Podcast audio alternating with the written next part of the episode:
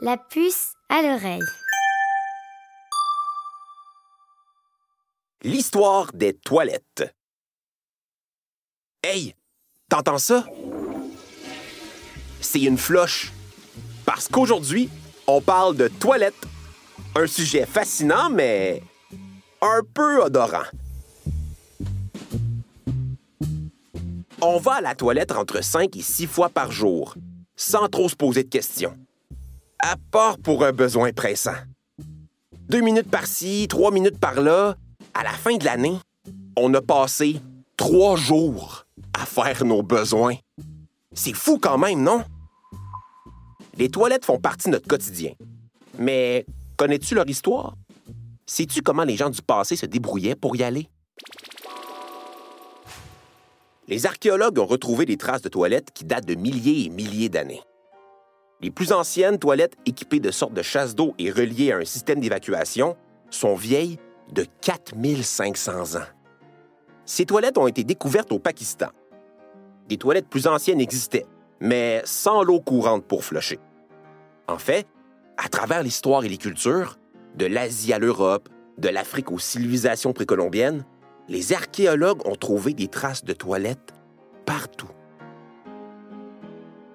Imagine que tu voyages dans le passé et que tu as un besoin hmm, très, très pressant.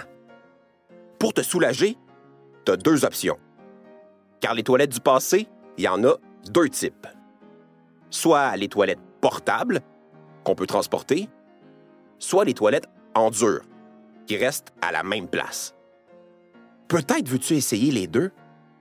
C'est sûr qu'il faut tester pour savoir laquelle sera les plus confortable pour tes fesses. Les toilettes portables d'abord. Elles vont du simple pot de chambre à des beaux sièges d'aisance tout confort. Un pot de chambre, c'est juste un pot dans lequel on fait pipi ou plus si affinité.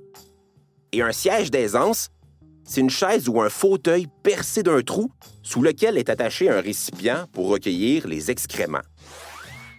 Dans certains tombeaux de pharaons de l'Égypte antique, on a retrouvé de très beaux sièges d'aisance, richement décorés, de véritables trônes.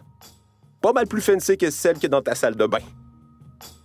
Mais que ce soit pour les pots de chambre ou les sièges d'aisance, il faut vider le contenu. Sinon, ça pue. Et, puis, euh, il faut nettoyer le récipient après usage. L'autre option, c'est les toilettes fixes. Elles étaient reliées par des tuyaux à ce qu'on appelle des fosses d'aisance. Une fosse d'aisance, c'est un bassin creusé à même le sol qui recueille le contenu des toilettes. Il faut les vider et les nettoyer de temps en temps.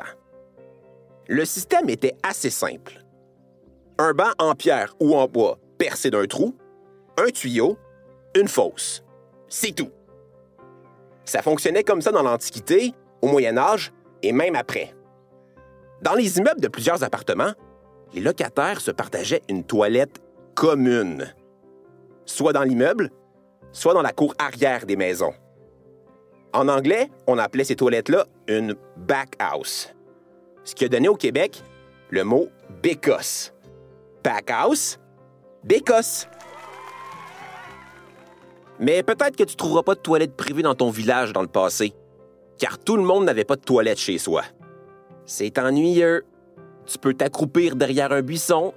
Sinon, tu peux chercher des toilettes publiques. Depuis l'Antiquité, on trouve des toilettes publiques dans les villes. Mais elles n'ont rien à voir avec celles qu'il y a dans tes centres commerciaux que tu connais. Pour vrai, là, c'est complètement différent. Imagine une grande pièce avec un long banc qui fait le tour. Le banc est percé de plusieurs trous et plein de gens placotent en faisant leurs besoins. quand on dit toilette publique, on parle vraiment de toilette publique. Disons qu'il fallait pas avoir le pipi timide ni le nez sensible. Ces toilettes publiques ne sentaient vraiment pas bon. Quand c'était possible, on les construisait près des rivières ou d'un fleuve, afin de faciliter leur évacuation. À Londres, au Moyen Âge, il y avait plein de toilettes sur le grand pont de Londres. Les besoins des Londoniens se déversaient directement dans la Tamise, le fleuve de la ville. Tu t'en doutes, la présence de fausses d'aisance dans les villes posait des problèmes d'hygiène. Ça sentait vraiment fort, puis ça attirait beaucoup de mouches. Les municipalités étaient responsables du nettoyage des toilettes publiques et du vidage des fosses d'aisance. À Rome, les esclaves en étaient chargés. Plus tard, il y avait des employés des villes dont c'était le métier. À la fin de la journée, une bonne douche s'imposait. Par contre, l'entretien des fosses privées laissait parfois à désirer. Et souvent, elle débordait. Les archives de Londres au Moyen Âge ont plein d'anecdotes à ce sujet. Comme ce passant, dans les années 1300, qui a reçu sur la tête tout le contenu d'une toilette dont le fond avait cédé. Une surprise dont il aurait pu se passer. Ou cette autre personne qui, de nuit, dans une ruelle, est tombée dans une fosse d'aisance et elle s'est noyée. Tu t'imagines?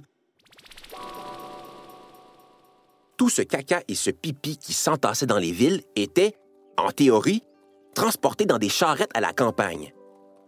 Ça devenait de l'engrais pour aider à faire pousser les légumes et les céréales dans les champs. Je trouve ça plutôt génial de réutiliser nos déchets. Mais le transport coûtait cher. Beaucoup de monde préférait vider les fosses d'aisance directement dans les cours d'eau. Mais c'est très polluant et très odorant. Dans les années 1850, Londres et Paris connurent ce qu'on appelle la grande puanteur. La Tamise à Londres et la Seine à Paris étaient si polluées qu'elles étaient paralysées par la quantité d'excréments qu'on y jetait. L'odeur était terrible et la pollution de l'air faisait craindre l'éclosion d'épidémies.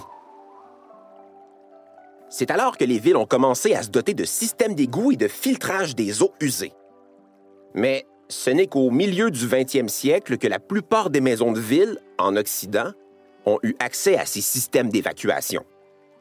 À la campagne, les choses étaient un peu différentes. Les gens avaient des bécosses, mais c'était aussi plus facile de s'accroupir derrière un buisson. On fait son affaire, ni vu ni connu, et on s'essuie avec des feuilles d'arbre. En fait, dans plein de pays, les gens vont à la toilette accroupis. Et tant qu'on parle de différences culturelles, sais-tu qu'il existe plusieurs façons de se nettoyer après avoir été à la toilette? En Amérique du Nord et en Europe, les gens utilisent surtout du papier. Mais en Afrique du Nord, au Moyen-Orient et dans plusieurs pays d'Asie, on utilise un jet d'eau. Fac, pour ton voyage dans le passé, tu devrais peut-être emporter du papier, si c'est ça que tu aimes utiliser. L'invention du papier de toilette, c'est plutôt récent. Les Grecs de l'Antiquité utilisaient de la céramique retaillée et arrondie pour se nettoyer les fesses. Les Romains se nettoyaient souvent avec des éponges accrochées à un bâton. Au Moyen Âge, les riches s'essuyaient avec des morceaux de drap qu'il fallait laver après l'usage. En fait, les gens utilisaient ce qu'il y avait sous la main. Des feuilles d'arbres, de l'herbe, des coquillages, des bâtons, de la mousse et bien sûr, de l'eau. Il y a encore un siècle, beaucoup de maisons étaient équipées de bidets. Ce sont des sortes d'éviers très bas au-dessus desquels on s'accroupit pour se laver les fesses. Et le papier de toilette, alors? C'est au 19e siècle, avec la diffusion massive du papier, que les Européens et les Nord-Américains ont commencé à en utiliser. Ils s'essuyaient avec des pages de journaux et de magazines. on lit les nouvelles du jour et hop, on réutilise le journal. Pratique, non? Puis, le papier de toilette a fait son apparition. Les premières feuilles sont vendues aux États-Unis vers 1850 et le premier rouleau en 1890. C'est au milieu du siècle dernier qu'il est devenu un incontournable dans les salles de bain. À cette époque, les moyens de consommation des ménages avaient fortement augmenté et le papier de toilette ça faisait moderne.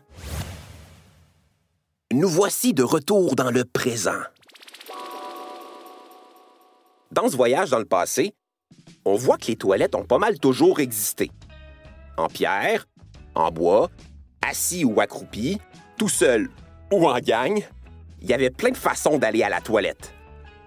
L'évolution technologique des toilettes est toute récente. Elle date surtout de la création des égouts et de l'accès à l'eau courante. C'est pareil pour l'essuyage. Le papier de toilette est une invention très récente. Aujourd'hui, la planète consomme chaque jour plus de 27 000 arbres en papier de toilette. C'est énorme. Et à chaque fois qu'on tire la chasse, plusieurs litres d'eau partent avec nos besoins. D'ailleurs, si tu peux boire l'eau du robinet chez toi, sache que c'est aussi de l'eau potable qui emporte tes petites et moins petites affaires. C'est dommage. Surtout quand on sait que tellement de personnes, même au Canada, ne peuvent pas boire l'eau des robinets car elle est de trop mauvaise qualité.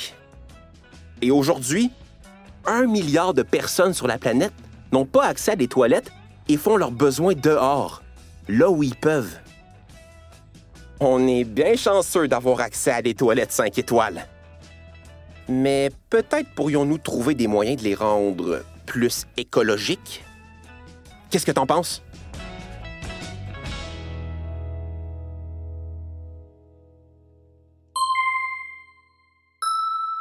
La puce à l'oreille.